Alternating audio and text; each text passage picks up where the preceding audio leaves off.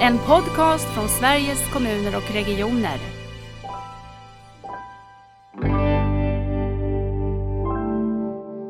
Vågar den läkaren på akuten skicka hem denna 95-åriga dam eller lägger man in den för om ifall att?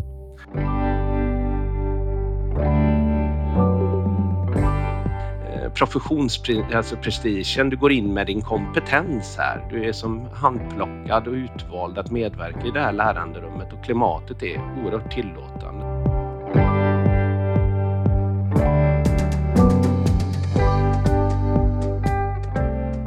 Välkomna till Nära vårdpodden. Idag ska vi få lyssna på ett väldigt konkret och värdeskapande sätt att arbeta och det handlar om personcentrerad mobil röntgen. Så varmt välkomna till Nära vårdpodden Tony Jurkevic och Robert Höglind. Tack så mycket. Tackar. Kul att ni är här. Jag sa just det att vi hade förmånen att träffas på ett annat ställe fysiskt i Stockholm och det var inte så länge sedan och ni hade möjlighet att komma till podden. Det känns jätteroligt. Absolut. Men börja berätta, vilka är ni? Tony, börja berätta du. Ja, jag är en, i grunden en röntgensjuksköterska och har jobbat 16 år på neurointervention på Sahlgrenska men de senaste 12 åren har jag varit vårdenhetschef inom neuro och ortopedi där jag var de senaste sex åren. Så att just de här ortopediska patienterna som vi har i vår projekt ligger mig väldigt varmt om hjärtat.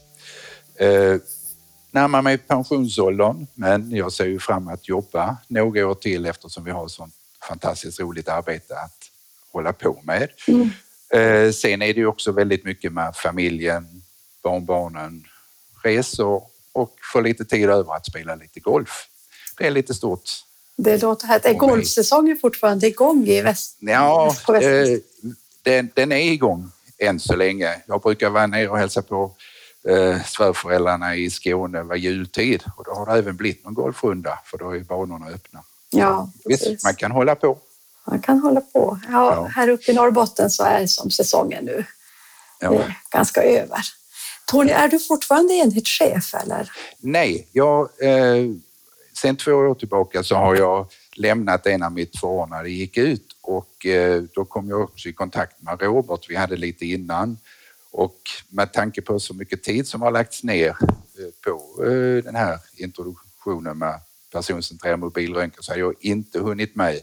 Tyvärr som när man är vårdningschef idag så är det ju väldigt mycket att ta hand om personal, delar av det. Man skulle gärna vilja jobba mer med utveckling mm. och implementering av förändringsarbete. Men tyvärr hinner man inte det för det är stora personal eh, ja, bemanningar man har. Ja, precis.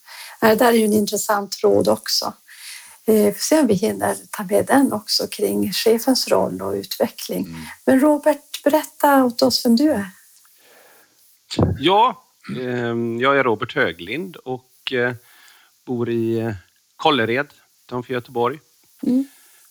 Stor familj, många barn, många husdjur. Va, hur många, va, vad är det? Stor, stor familj, hur många barn har man då? Det är sån här bo, bonusfamilj. Ja. Det är sex barn och, ja, och två hundar och två katter och kaniner. Ja. Mm. Så det, det, det, är jag här i alla fall. Men eh, i botten så, så mitt yrkesliv har mest präglats av akutsjukvård. Jag är ambulanssjuksköterska i botten och börjar med det, eh, det så gott som när jag började jobba egentligen. Um, och eh, har pendlat mellan, mellan fjällvärlden i Åre och mm. i Lysekil där jag var, eh, jobbade med ambulans och akutsjukvård. Så att, sen så flyttade jag till Göteborg och då blev det en kortare tid ute operativt i ambulanssjukvården men sen jobbar jag som verksamhetsutvecklare på ambulanssjukvården på Sahlgrenska universitetssjukhuset. Ja, Idag har jag en hel del eh, olika uppdrag, både regionala och eh, inom SU. Men är kopplingen mellan din erfarenhet av ambulanssjukvård och den här mobiliteten som vi kommer att prata om idag, eh, har det varandras näringar på något sätt? Eller? Ja, Det har på det sättet att idag så jobbar jag, jag är tjänsteköpt till regionen på kvalitetsdriven verksamhetsutveckling och som delregional samordnare för mobil närvård i Göteborgsområdet. Mm. Och, och sen har jag också ett ben inne i den prehospitala, lite tråkigt namn, men eh, en ambulanssjukvårdsstab, en regional, där vi är representanter inifrån våra fem förvaltningar och jobbar med beredande frågor mot chefsgruppen då, som också är, finns en regional eh, organisation för.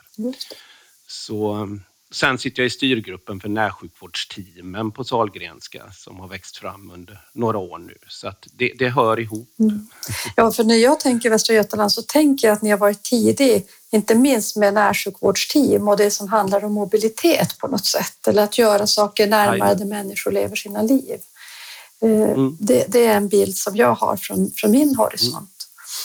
Mm. Kan inte ni börja berätta om det här projektet, om vi börjar i den ändan, vad, vad är det ni gör och varför, är, varför gör ni det? Ja, jag tar vid här då. Ja, gör det. Startar upp. För att få en bakgrund till det så ligger det som en... Alltså det var inom ramen för, jag gick Chalmers kvalitetsdriven verksamhetsutveckling och, och där någonstans började det växa fram en, en, en, idé om informationsöverföring från, om vi låter oss kalla det för vårdrummet för nära vård, eh, där ute där vi befinner oss, eh, flera aktörer, eh, in mot specialistsjukvård för att kunna alltså, göra specialistsjukvården medverkande vid bedömningar och, och, och beslut ute nära hos patient i boende, i hemmet. Och det, det är en innovationsfondsansökan som gick in som vi fick beviljat eh, som fas 1 och då, då börjar vi arbeta med detta. Vad är det för informationsöverföring? Och det, det ligger ju nära till hands med diagnostik. Mm. Och där finns ju en hel del både blodanalyser och ultraljud och, och röntgen och så. Men av, av, olika skäl och dels för att jag hade kontakt med Tony så, så, fastnade vi för det här med, med röntgen. Och det är ju på intet sätt något nytt i Sverige. Det har ju provats på flera olika ställen och, och körs även idag. Både i Norrköping, Lund och mm. Norrtälje tror jag är igång. Eh, lite mer, jag ska inte säga elektiv eh, karaktär fullt ut, men eh, det vi valde att göra här i då, det är att vi fokuserade på att försöka få in det i en akutvårdsprocess, som det så vackert då heter i, i, i förvaltningarna. Vi, vi har ju fått det mer till en patientresa till slut. Men, men vi valde höftprocessen i detta och så tänkte vi att ska vi göra det så gör vi det till ett samverkansprojekt mellan region och kommun. Och på vilket sätt skulle vi kunna göra det? Jo, inom kvalitetsdriven verksamhetsutveckling då på koncernkontoret för VGR så har man tagit in en metod som man kallar för lärande rum. Mm. Och det handlar egentligen om att samla eh, systemet kring en förändring eller förbättring eller eh, utveckling i ett och samma rum. Mm. Och det är väl inte nytt i sig. Men det som skiljer det, det, gamla sättet att se på det här med att samla systemet i rummet, det är just att läranderum har en palett av verktyg och sen är det patientmedverkan. Mm -hmm. Annars får det inte kallas lärande. På vilket sätt patientmedverkan? Ja, det kan man alltså ha. Det är lite beroende på vad det är för patientgrupp såklart. Och nu säger jag patient. Vi, vi har trasslat med det här begreppet när mm. vi har rört oss i samverkan, om det är person eller brukare. Ja. Så. Men, men, men då är det, man säger det att det är antingen en patientberättelse eller anhörigmedverkan eller medverkan ifrån patientföreningar eller av patienten själv. Mm. Så att eh, i det här fallet eh, så hade vi anhörigmedverkan eh, i vårt läranderum. Men vi samlade det här systemet. Vi hade två spår. Tony kommer in på teknikspåret. Vi hade ett, ett om vi låter oss kalla det vårdspår, där vi hade vårt läranderum. Mm. Där vi samlade då eh, de berörda intressenterna eh, kring höftfraktur på vård och omsorgsboende, alltså det sjukvårdssystemet. Eh, så att det var kommunal hälso och sjukvård och eh, representanter ifrån boenden. Det var också vårdcentralerna, då, de ansvariga vårdcentralerna för det boendet. Och så var det specialistsjukvårdens relevanta eh, verksamheter såsom anestesi var med, ortopedin var med, eh, akutmottagningarna var med och så självklart radiologin var ju med. Vi hade också fysioterapeuter med oss mm. i vissa delar på workshopparna. De, de eh, la in sin aspekt ifrån slutet på den här resan som vi kommer till. Eh, vi hade initialt tre kommuner. Då. Vi hade Härryda, vi hade Mölndal och vi hade Göteborgs stad. Mm. Eh, och där hade vi ett boende per kommun med då kopplad vårdcentral. Och så samlar vi alla de här eh, i ett och samma eh, lärande. Och gjorde en, nulä gjorde en nulägesbeskrivning. Hur ser det ut idag? Och vi hade då, det glömde jag säga, men vi hade tjänstedesign med oss i det här läranderummet också. Så vi hade en tjänstedesigner, vilket var väldigt bra att hålla liksom, om vi säger det inom situationstecken, kundfokus ja. så att säga. Så att eh, vi inte ramlar tillbaka på egen verksamhet och organisation hela tiden, då, utan att vi hade verkligen kundfokus. Och, och, och sen så eh, efter vi hade gjort en nulägesanalys så placerade vi helt enkelt i teorin en röntgenundersökning på boendet, då, vård och omsorgsboendet. Mm. Och så kastar vi upp frågan i luften. Vad händer nu? Ja. Eh, och, och, och, det genererade då i, i, enligt tjänstedesignprocessen så gav detta eh, två möjliga vägar eh, givetvis då. En, en, en väg för fraktur och en väg då för inte fraktur. Ja, en resa för patienten. Och det, det med frakturen handlar ju mycket om att vi, vi slipar den befintliga höftprocessen som finns idag där man går direkt till röntgen och upp till vårdavdelning och så vidare till intervention. Med att vi kunde hoppa över röntgen och personen då med det behovet att, att eh, få Sahlgrenskas eh, interventionstjänst som kommer direkt på vårdavdelning. Så behöver inte passera vare sig akuten eller röntgen. Då. Eh, och sen eh, det andra blev ju att eh, det inte var en fraktur. Och då kvarstannar ju om möjligt personen mm. i eget boende med fortsatt vård och rehabilitering. För, för man har ju fortfarande ont någonstans har man ju sökt, för det föreligger inte en fraktur.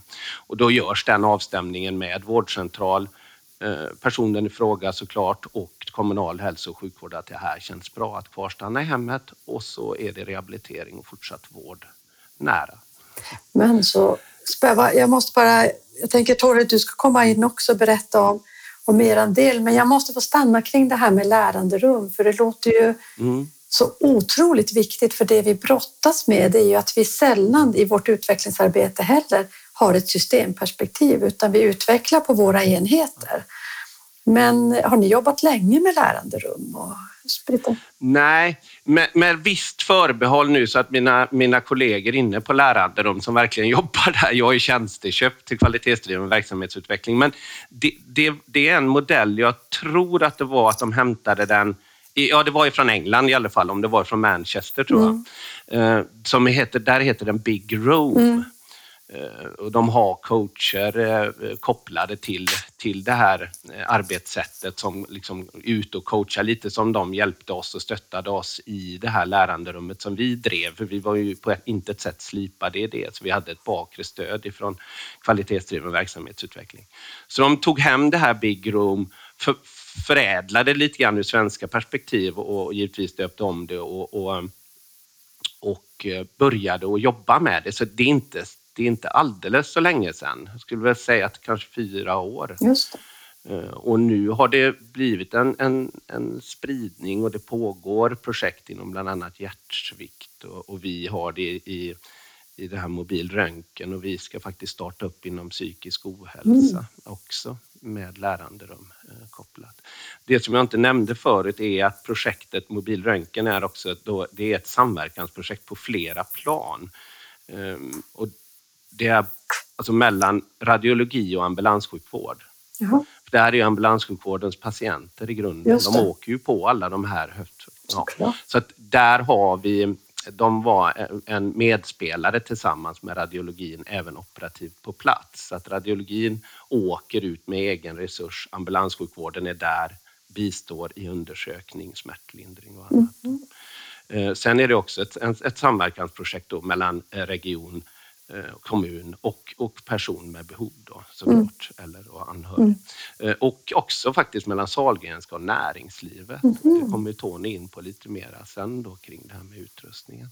Men det var nog lite grann, jag vet inte om du fick svar på det med läranderum, men det är, det är ju något att förhålla sig till, alltså en metod att verkligen få samla, att man släpper mycket av prestigen i det.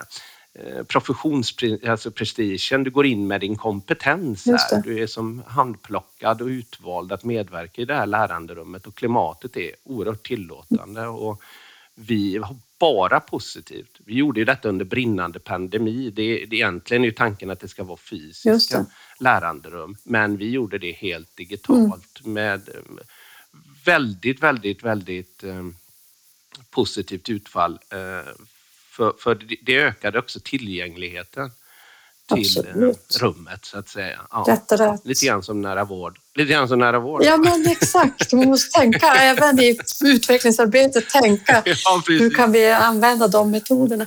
Jag tycker det är jätteviktigt. Jag tror att det här är ett, ett sådant koncept som många eh, frågar efter. För vi pratar mycket om systemperspektiv, men vi kanske inte riktigt vet hur man gör.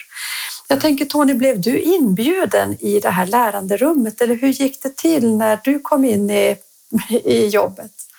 Nej, det, det blev ju att vi, Robert och jag, vi hade en del eh, samarbetsytor kan vi säga vad det gällde ambulans och just i direktspåret med höftfrakturer som finns på Mölndals eh, radiologin. Och eh, sen utvecklade vi detta och sen så när Robert fick uppdraget så och han har så mycket annat att göra så att då erbjöd han mig jobbet att vara delprojektägare i detta med min erfarenhet i linjen så att säga som är med min bakgrund som chef och då som röntgensjuksköterska också. Så att jag var ju med ganska tidigt och vi har ju också en projektgrupp som består av fem personer. Mm. Vi har en, eh, tre stycken som är knutna sjuksköterskor, en på Pikta och en som jobbar inom ambulansverksamheten som är disputerad. Ja, det är båda två och så en professor som är mm. sjuksköterska inom ambulansen i Borås. Så att vi har väldigt mycket tillgång till ja, just forskningsdel och som vi kan jobba, som vi kan jobba vidare på. Pikta får du säga, vad är det för någonting? Ja, ja tar du då. Lindholm. Ja, Lindholm. Ja, precis. Ja, det, ambulanssjukvårdens, eh, det är, en, det är, en, eh, det är på Lindholmen Science Park. Det är en, en eh, enhet som jobbar lite grann med det här med digitalisering och samverkan mellan näringsliv, kommun och region och ambulanssjukvård. Då. Så det, det, är, det är en prehospital utvecklingsenhet kan man säga, men, men den ligger på Lindholmen Science Park och inte knuten till VGR, så, ja, utan med nära samverkan med VGR. Mm. Så eh, de har varit Tack.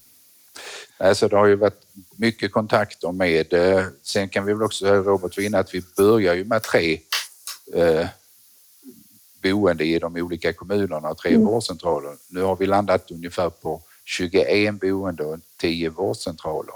Och det är också viktigt att det som vi har jobbat med det är ju att när vi har kommit ut och röntgat och vi har hittat fraktur eller icke-fraktur mm. så måste ju den personen omhändertas och fortsatt rehabilitering om det inte är en fraktur.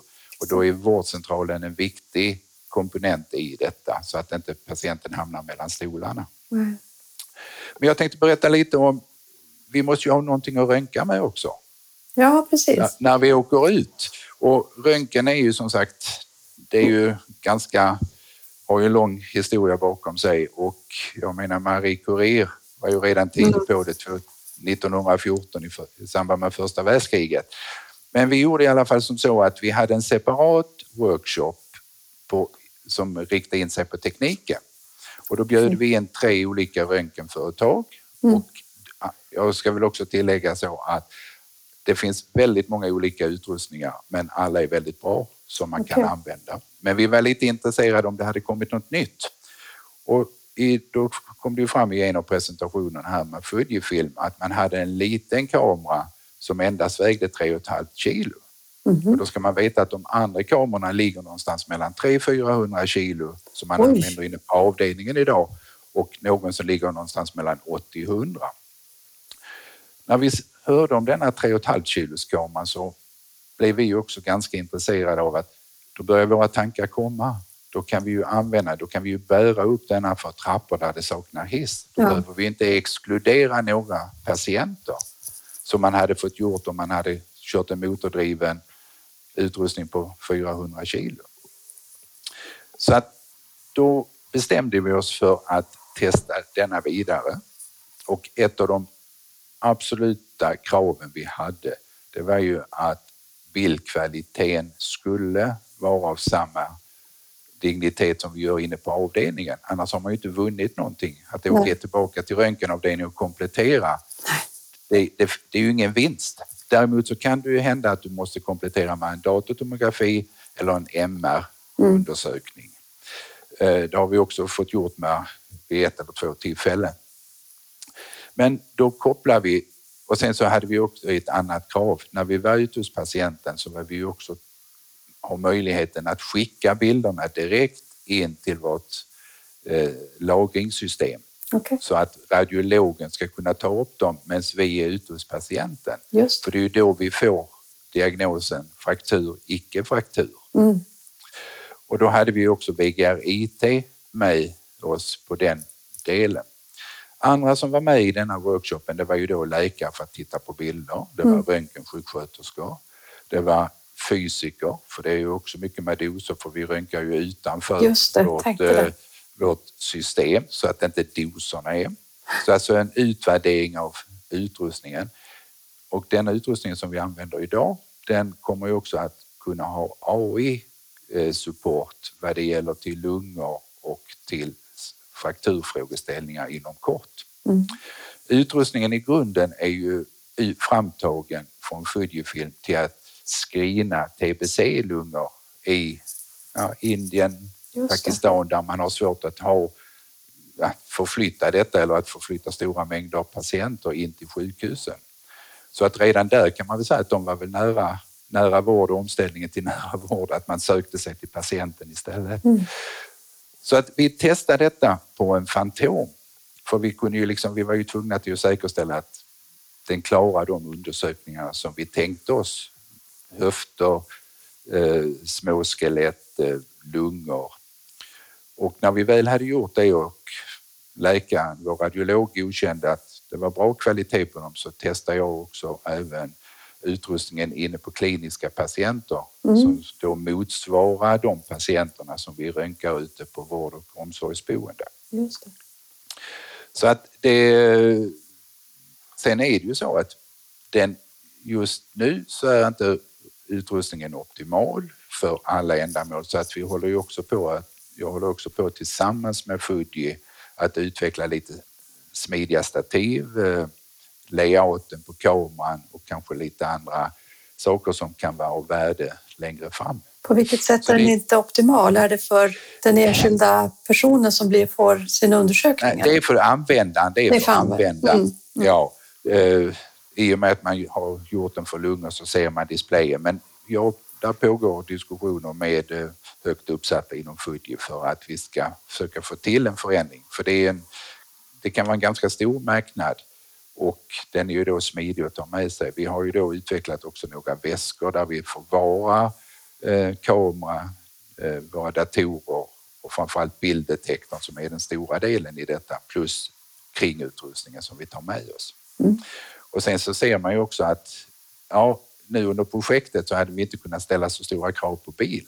Men om man tänker också småsaker egentligen. Ja. Idag tar inte alla ungdomar körkort på manuell växellåda utan du behöver kanske ha en bil med automat och lite andra saker. Så att det, det, om man tänker stort, men man måste också tänka smått så mm. att, det, att det fungerar för de som åker ut.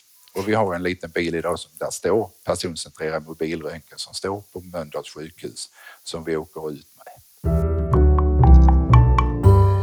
Jag tänker när ni berättar, alltså, man kan tänka att det är en väldigt avgränsad sak, men man förstår ju i er berättelse nu hur många aktörer och hur många saker man behöver i systemet eh, få till. Ja. Men väldigt intressant. Mm. Ja, det är, och hela tiden, det som är det roliga i detta är att det kommer på någonting och sen just att det är i projektform. Då har man ju rätt att skruva lite hit och dit och så fundera. Robert och jag, vi pratar ju ja, minst en till två gånger dagligen om olika tankar. Det kan bara vara fem minuter, det kan vara 50 minuter. Men vi kommer på, vi, ja, vad ska man säga, triggar varandra i lite olika saker. Mm. Jag, jag tänkte, om vi håller oss till teknik och strålning och så, du pratade om dos och då tänker jag som inte jobbar på röntgenavdelning annars att det handlar om strålningsdos. Hur får man till en sån miljö? Eller är de utrustningen sån att det är så pass liten?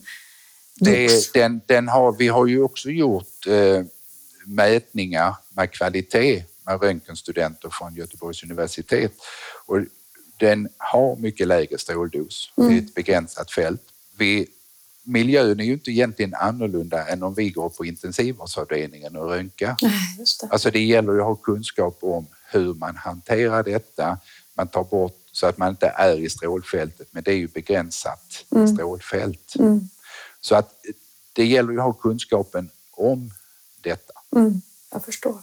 Jag tänkte, kan inte ni också bara ge berätta lite grann ur, ett, ur en persons, en patient eller brukares perspektiv. Hur går det till? Jag ramlar, tänker jag, på mitt särskilda boende. Mm.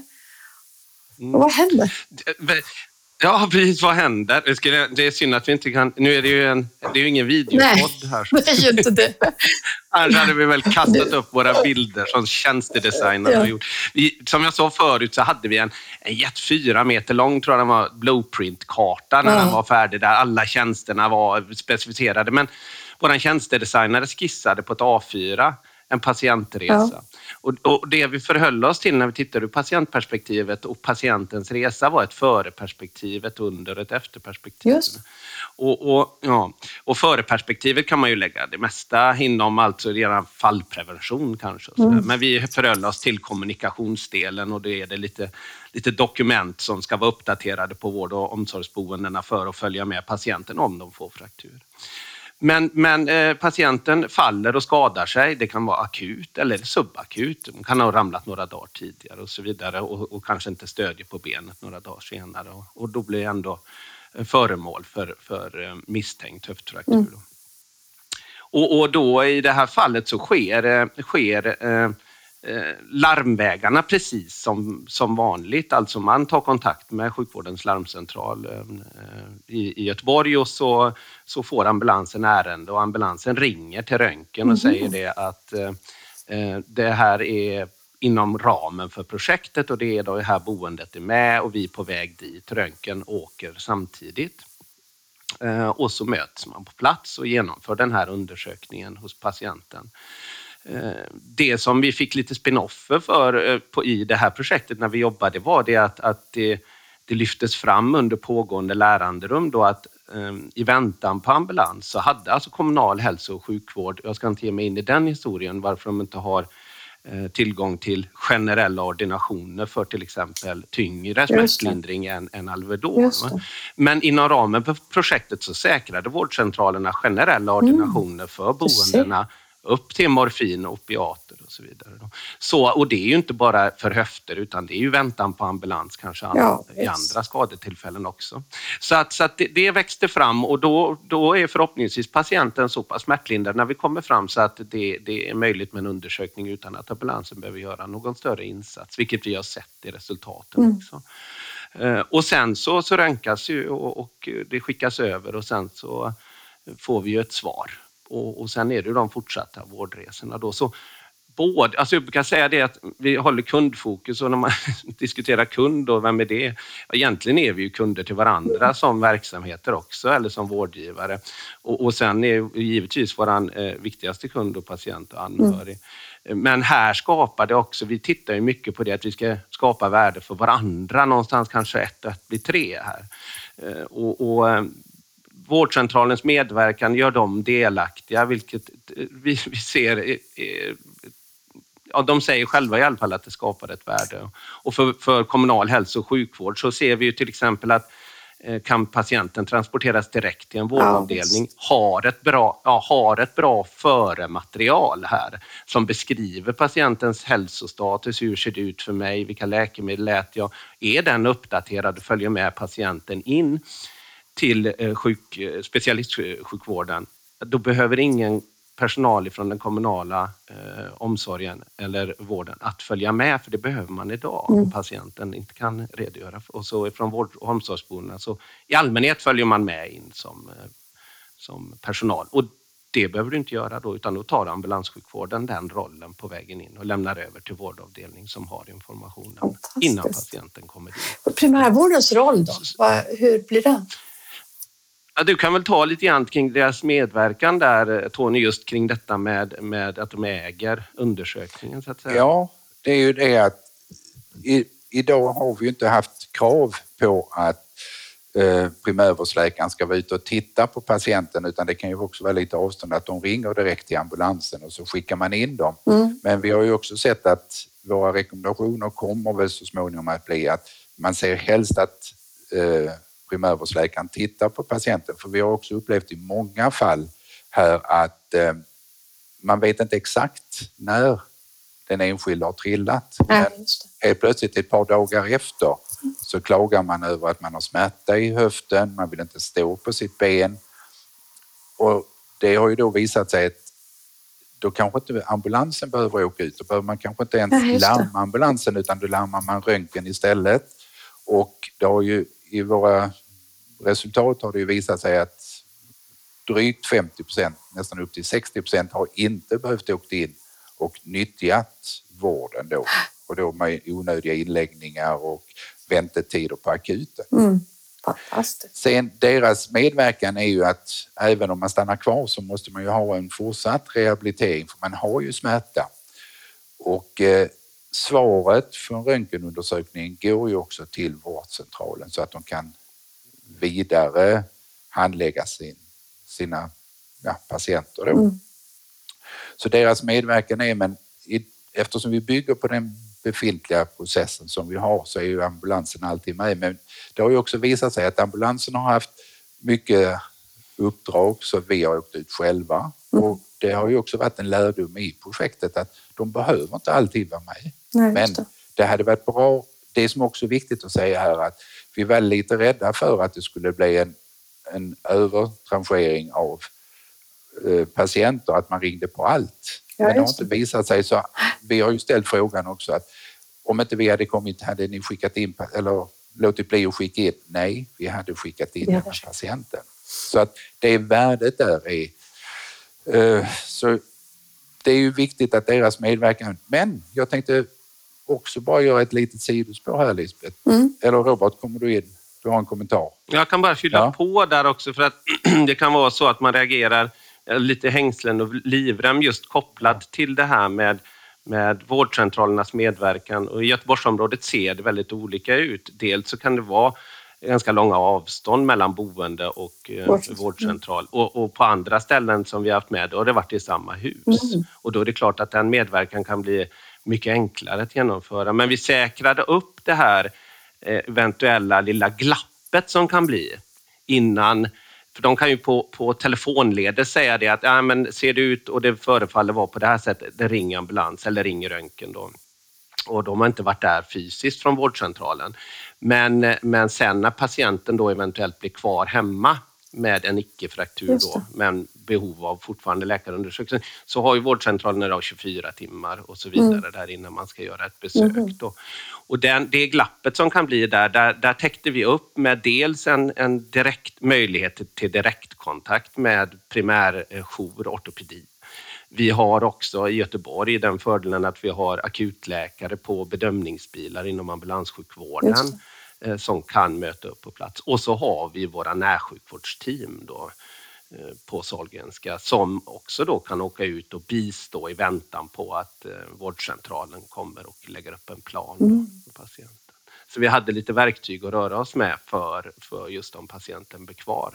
För det är så otroligt, man har ju ramlat. För det är så otroligt viktigt på det sättet. Där är det verkligen personcentrerat allt ni pratar om därför ja. att man ser det är så mycket mer än att bara nu har vi konstaterat att det var, man ser inte bara höften, man ser, ja men den här människan har ändå smärta. Vi måste ju fortsätta ja. ta hand om personen. Ja.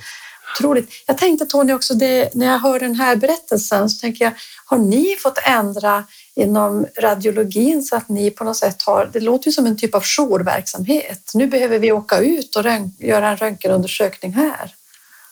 Det är väl, ja ändrat har man väl inte gjort för att detta är ju något nytt.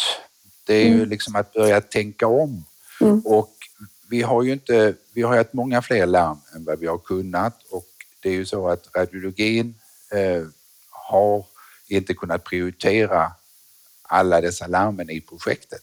För vi står inför en brist av röntgensjuksköterskor idag mm, mm. i hela Sverige och framöver. Så att vi tittar ju också på en workshifting. Mm. Hur ska vi kunna säkerställa att vi har bemanning eh, under hela, varje dag i veckan så att mm. säga. Just nu är ju projektet bara dagtid och det har ju lite andra förklaringar att sjukhuset har inte 24-7 så att eh, man får väl försöka få det måndag till fredag i alla fall. Mm. Men vi tittar ju på hur ska man kunna workskifta om det blir vilken sjukhuspersonal som då kan utbildas i dessa undersökningarna som kan hantera detta. Och det är en ganska het fråga just nu inom Vårdförbundet för mm. vi har haft eh, lite förslag att man ska kompetenshöja Eh, röntgenundersköterskor mm. som dock är vana att jobba i detta. Det kan bli ambulanspersonal, det kan bli vilken personal som helst egentligen. För man har ju gjort det på många andra ställen inom mammografi, man har gjort mm. det inom PCI, eh, att gå ifrån röntgensjukvård. Så det är en utmaning i sig och vi håller på att jobba väldigt intensivt med detta. Att mm. hitta en lämplig kunskapshöjning för vårdpersonal som ska kunna då arbeta på mobilröntgen. Just. Så att den delen är det och vi, det, alltså vi ser ju användningsområdena och när vi då när vi fick denna 3,5 kilos också så tänkte vi att det är ju en, ett ställe som också är behov av som belastar oss en hel del på akuten och röntgen. Det är kriminalvården. Ja, det där tyckte jag var intressant. Ja, ja så vi sa det att ja, vi startar ju pilot så då tog vi liksom, vad ska vi kalla det, en tredje workshop med eh, ansvariga inom kriminalvården, häktet och anstalterna och hörde vad deras behov var och gjorde en liten analys över hur ser deras sjukvårdssystem ut. Så att vi har faktiskt varit en hel del och de är så belåtna och då kan vi vända på det och säga att det vi har gjort innan har varit mer personcentrerat. Detta är lite mer organisationscentrerat, mm. men dock för individen. Istället för att åka in med tre fångvaktare och få ihop detta så åker vi ut och röntgar dem och sen så får vi svaret om det är någonting och sen så konsulterar sköterskorna på anstalten ansvarig läkare på akuten och får ett råd. Och dessa är oftast inte så där väldigt akuta så man kan Nej. vänta till dagen efter att åka in och då kan man göra det under mer bekväma. Och det är inte så, det är alltså lite integritetsdelar också att komma fängslade.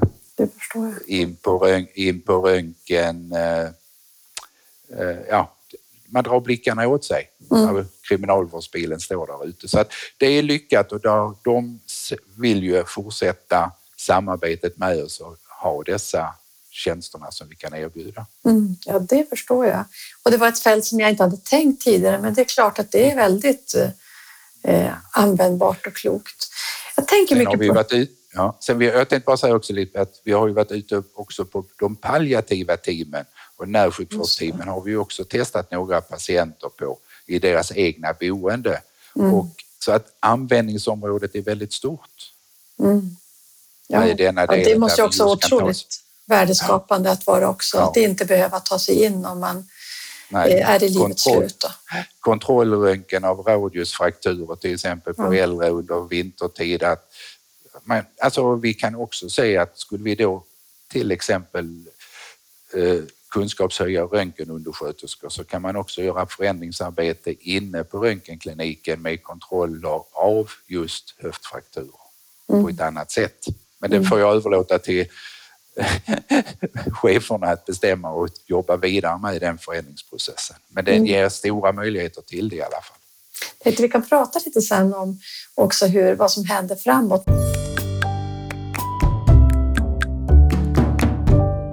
Men jag tänkte på det här med effekter. För jag tycker det ni har beskrivit, det är ju otroliga effekter, tänker jag, för den enskilde och dess närstående, men också för inte minst den kommunala hälso och sjukvården, för akutmottagningarna och så.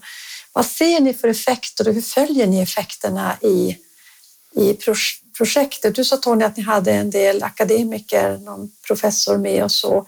Vad har ni för typ av uppföljning och, och vad ser ni själva för effekter om ni skulle skriva? dem? Jag, jag, kan väl bara säga som så att vi har väl inte kommit riktigt dit än. Det finns väldigt mycket du kan fylla i sen Robert, men jag har haft förmånen att nästan undersökt alla de fallen som vi har varit på eller så har jag varit med och gjort och så har man liksom lyssnat av både från anhöriga som vi har träffat, vi har träffat personalen som vi har gjort och även de som vi har kunnat prata med själv, patienterna, mm. plus ambulansen. Och det är samstämmigt att detta är någonting, alltså det underlättar för vi, en primärvårdschef eh, sa ju tidigt i processen här att vi vill inte skicka in någon ja. person i onödan om det inte är... Eh, där har Robert en bra kommentar som du brukar ta Robert.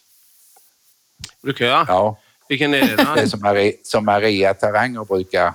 Ja, alltså just ja, precis. Jag tycker, den är, jag tycker, den, jag tycker den är ganska, ganska bra. Ja. Få höra. Ja. Ja, alltså, ja, det är både dyrt, fel och farligt. Ja att många gånger eh, köra in, och framförallt nu då när vi pratar om sköra äldre såklart. Alltså, en onödig slutenvårdsinläggning, det, det, och det sker många eh, av flera olika skäl, men, men det är icke värdeskapande. Det, det, det, kan vi slå fast. Och kan vi undvika det, det är väl inte alltid det går att undvika, men i det här fallet så kan vi i alla fall undvika det utifrån det här perspektivet då med höft till mm. exempel. Ehm, så att, och det, det, tror jag är, är ytterst... Så att det är mycket kring det här, alltså skapa det här ett värde. Vi har inte så mycket eh, gått in i detalj på, på siffror och detaljer i, i än så länge. Det ligger med.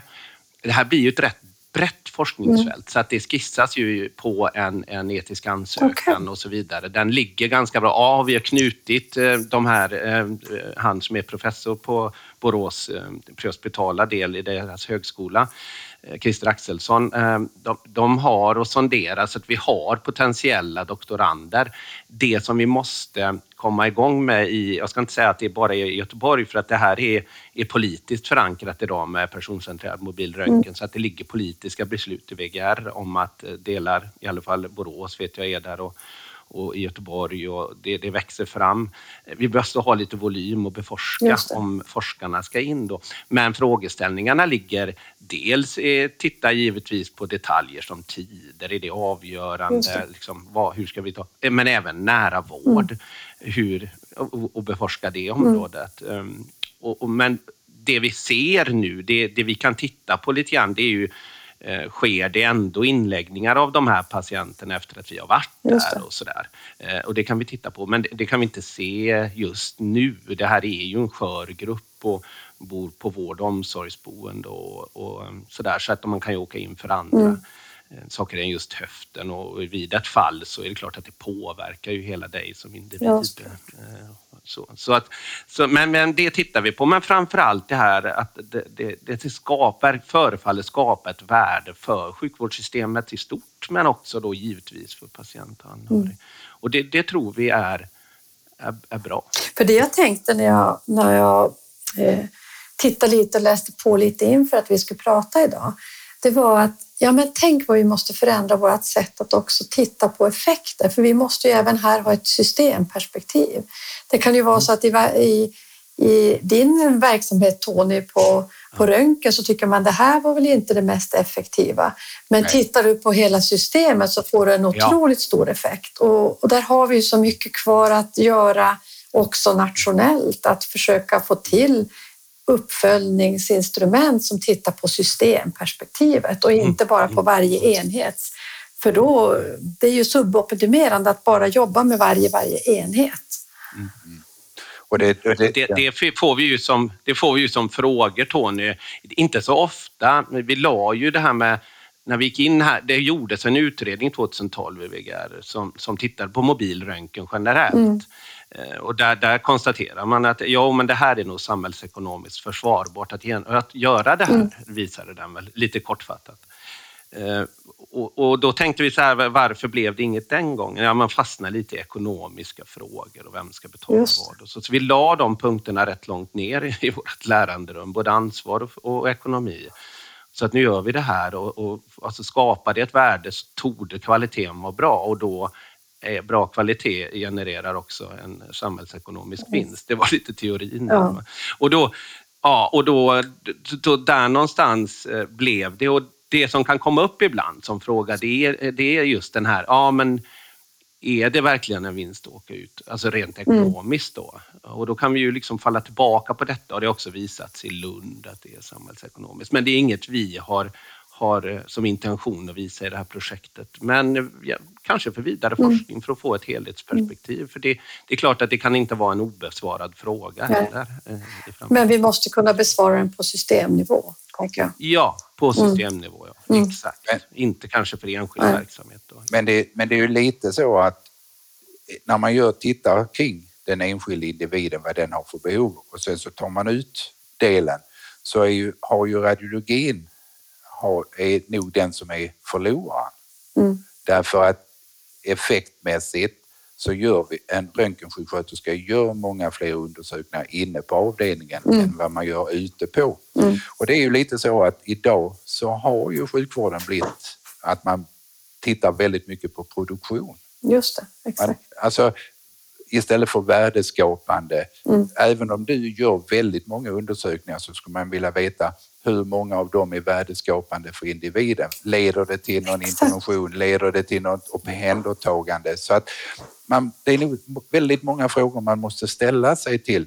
Men jag, vet, jag sa tidigt i Robert när vi kom med i detta att röntgen, det har vi gjort så mycket, men det är en katalysator där alla kan förhålla sig till, alla vet vad röntgen är. Mm. Men just att få den delen att man börjar prata om de olika smådelarna inom eh, vad ska vi säga, projektet och kring patienten. Vad är värdeskapande för den enskilde?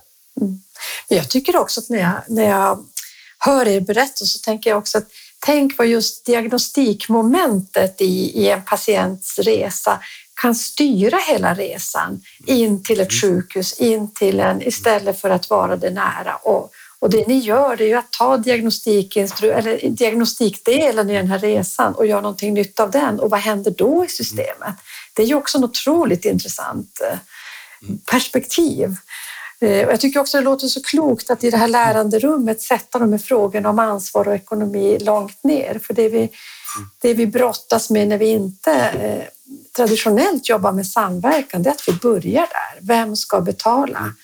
Mm. Eh, och så är vi kvar i våra enskilda delar och ser inte värdet. Och jag tycker som du Tore säger, pratar så mycket om värdeskapande. Jag tror att vi är och är övertygade om att vi måste vara i en resa också där vi utvärderar Eh, effekter utifrån ett större värdeperspektiv.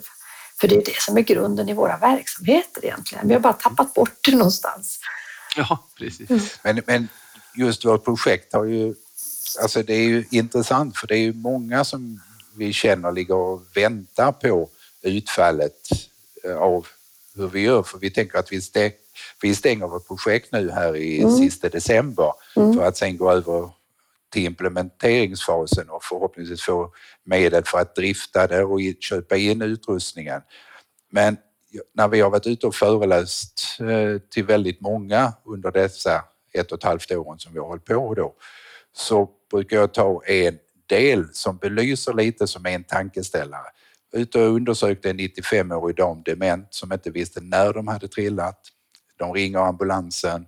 Vi åker ut och röntgar den visar ingen fraktur, kvarstanna. Då ställer jag frågan, ja, om inte de, eller rättare sagt, hade de inte varit för frakturmisstanken, då hade de ju aldrig skickat in denna 95-åriga kvinna som var dement. Men du kommer till, eller till röntgenavdelningen, negativt svar, in till akuten. Ja, 95 år, mm. rassliga lungor, lite mm. annat, lite blodvärde som inte är okej. Okay. Då ställer jag mig frågan, vågar den läkaren på akuten skicka hem denna 95-åriga dam eller lägger man in den för om ifall att? Mm. Och vårdcentralen och boenden hade aldrig skickat in det för andra symptom eller misstankar. Nej. Så att den är ganska bra. Man ser reaktionen på de som vi föreläser för att oj, kan det vara så? Ja. Jag tror att ibland är det bra att ge konkreta exempel i vad är det som händer. Ja, absolut. Det är jätteviktigt tror jag att kunna också berätta berättelserna lite i kött och blod. Och det är det här det handlar om, det är de här människorna. Every number has a story på något sätt, att det finns någonting bakom och att det, då, då har vi människor också lättare tror jag att bli engagerade. Och det, ni engagerar verkligen i ert, ert sätt att beskriva. Du säger Tony att eh, nu går projektet mot sin, sitt slut på det sättet och ni går in i implementering. Eh, vad händer då? Hur kommer ni att göra då? Har ni någon plan? Ja, jag brukar säga ibland så känner man sig som en lobbyist. Man försöker ju nå olika beslutsfattare, de som sitter på ekonomin, de som tar besluten för att det skall införas mm. och eh, då är vi, vi, vi behöver inte bevisa mer i projektet att detta är värdeskapande för den enskilde individen, utan nu är det ju mer att kunna vara behjälpliga nästa år. Robert har sökt mer medel från Innovationsfonden i just det här med workshifting. Eh, vi ska kunna vara ute och vara behjälpliga när projekten startar i VG-regionen, vilket vi tror att det kommer att göra och även då i Göteborgsområdet. Eh, det är väl lite av de här bitarna. Vem ska ansvara för det? För idag är det ju verksamhetscheferna inom ambulansverksamheten och radiologin ja, som är projektägare. Och var ska, var ska denna enheten landa? Hur ska vi jobba vidare? Så att det är lite, blir lite organisatoriskt mm. i det. Men fortsätter man som ett projekt, ja, någonstans måste man bryta då. Vi har visat som sagt att det är värdeskapande mm. och nu måste nästa fas gå in. Och mm blir det ingen nästa fas, ja då har vi ändå visat att vinsterna på det och det kommer vi att lägga fram i en, eh, i en eh, skrift lite längre fram. Eller en redovisning. Vill du fylla i där Robert? Nej, det, nej, inte mer än att jag tror att det behövs en hel del jobb för implementering. Det är ingen mm. quick fix. Och sen ska ju projektet spridas till exempel då i hela Göteborgsområdet. Men vi har också, vi har också givetvis kravet på oss, tycker jag, ansvaret att, att eh, inte bara jag och Tony då såklart, utan vi som region att ha, skapa förutsättningar för en jämlik vård. Mm. Just en jämlik vård, den behöver inte se samma ut, men den ska vara likvärdig mm. i alla fall i hela regionen och, och hela nationen mm. skulle jag säga. Så att, eh, och det, det är ju en utmaning i sig, men det ligger också i implementeringen och i det här med workshifting och vem, hur ska vi kunna erbjuda i glesbygd till exempel Precis. Eh, samma förutsättningar som man gör inne i centrala Göteborg. Mm. Och det, det, det är jag helt övertygad om att det, det går att fixa. Men eh, det, det, kräver att eh, det läggs en del arbete på det. Och det låter... Därför har vi då vidare sökt då den sista och tredje ansökan i Innovationsfonden för detta. Mm. Sen tänker jag att hela implementeringen, man borde väl kunna arbeta med sådana här läranderum också i det. För jag tänker det ni tar upp, var ligger på något sätt ägandefrågorna när vi jobbar systemövergripande. Vem är verksamhetschef för en sån här? Eller hur jobbar man ihop? Alltså många sådana frågor man behöver eh, in i. Jag tänker också på hela omställningen till nära vård. Hur eh, tänker ni? Och jag ser ju jag tycker det här är ju nära vården ni gör, men vad tycker ni? Vad tänker ni? Hur ser ni kopplingarna? Ja, ja man sitter och läser om nära vård och, man, man och du följer med i hela ja. den här eh, resan som har varit kring det. Eh, så, så, så, kan man säga, jag brukar säga att det vi gör är egentligen att vi möjliggör den fortsatta nära vården. Ja. Vi möjliggör för patienten att kvarstanna i det, om vi låter oss säga då vårdrum, det är väl inget etablerat ord, men, men man, för det, det handlar ju om så mycket mer än bara vård, mm. nära vård. Ja. Men, men, men vi möjliggör för patienten att fortsatt faktiskt kunna vara nära eh, sin vård, där, där i, i primärvårdssystemet tänker vi mm. mycket såklart. Mm. Och där är ju en del då för eh, specialistsjukvården att, att kunna, kan man så tycker jag att man ska försöka och eh, möjliggöra det. Mm. Och röntgen är en bit, men här finns nog jättemycket att göra. Mm. Ja, men vi ska börja avrunda. Det går så snabbt när man pratar. Vi skulle kunna prata jättelänge till. Tony, du var på väg att säga någonting. Nej, jag bara tänkte just att det behövs verkligen för under min tid som vårdnadschef så såg man ju att nästan 50-60 procent av patienterna som satt på akuten på Mölndals sjukhus skulle kunna gå till primärvården. Så att mm. det är ju också omställningen att specialistvården behövs inte i samma utsträckning utan och röntgen är ju bara en del i det hela den här mobila som vi var inne på innan blodanalyser, videostöd, mm. ultraljud, allt mm. annat. Så att jag tror att vi har nu lagt lite väg här. Sen kan man då sammanföra detta, men det är ju ett större arbete givetvis. Men det, vi har ju i alla fall visat att det går. Verkligen. Och att just de här delarna som du tar upp, det som är mer diagnostik, har en väldigt styrande effekt in i ett system. Så gör man på nytt där så förmår man att vrida systemet. Det tycker jag har blivit så tydligt för mig när ni har pratat. Mm. Jag tänker, nu har vi inte pratat Tony om en, en chefs roll i utveckling, men jag ser ju vilka utvecklingsinriktade och drivna personer ni är och jag skulle önska att också de som har rollerna som enhetschefer i framtiden också får känna på kraften, för det är ofta det man vill i sitt ledarskap, att få driva utvecklingen. Så att eh, det får bli nästan ett nytt poddavsnitt om enhetschefens roll i utveckling. Ja.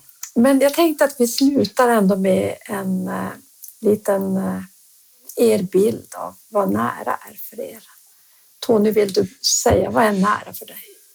Ja, nära för mig det är liksom att man får lov att vara med där det händer saker och ting och att man kan vara nära besluten och vara delaktig med sin kunskap och sitt engagemang.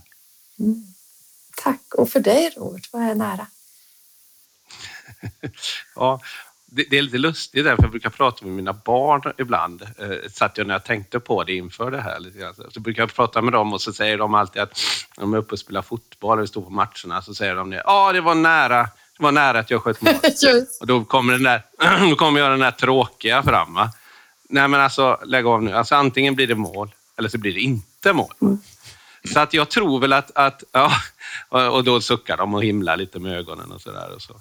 Men då, då, så att, att det är väl högst subjektivt det här med nära. Alltså det är väl en känsla, en upplevelse på något sätt eh, för den enskilda individen. Så den är kanske högst personell mm. och verkligen för den personen. Som, som så att jag, jag tror det ser väldigt olika mm. ut. Så eh, nära för mig kanske inte är samma som nära för dig. Vet. Men nu tack ska ni ha för ett jättespännande eh, samtal och stort lycka till framåt med implementeringen. För det är klart att det här ska implementeras och fortsätta vara en, en viktig del i utvecklingen av nära vård. Så stort tack! Ja, tack för att vi fick vara med.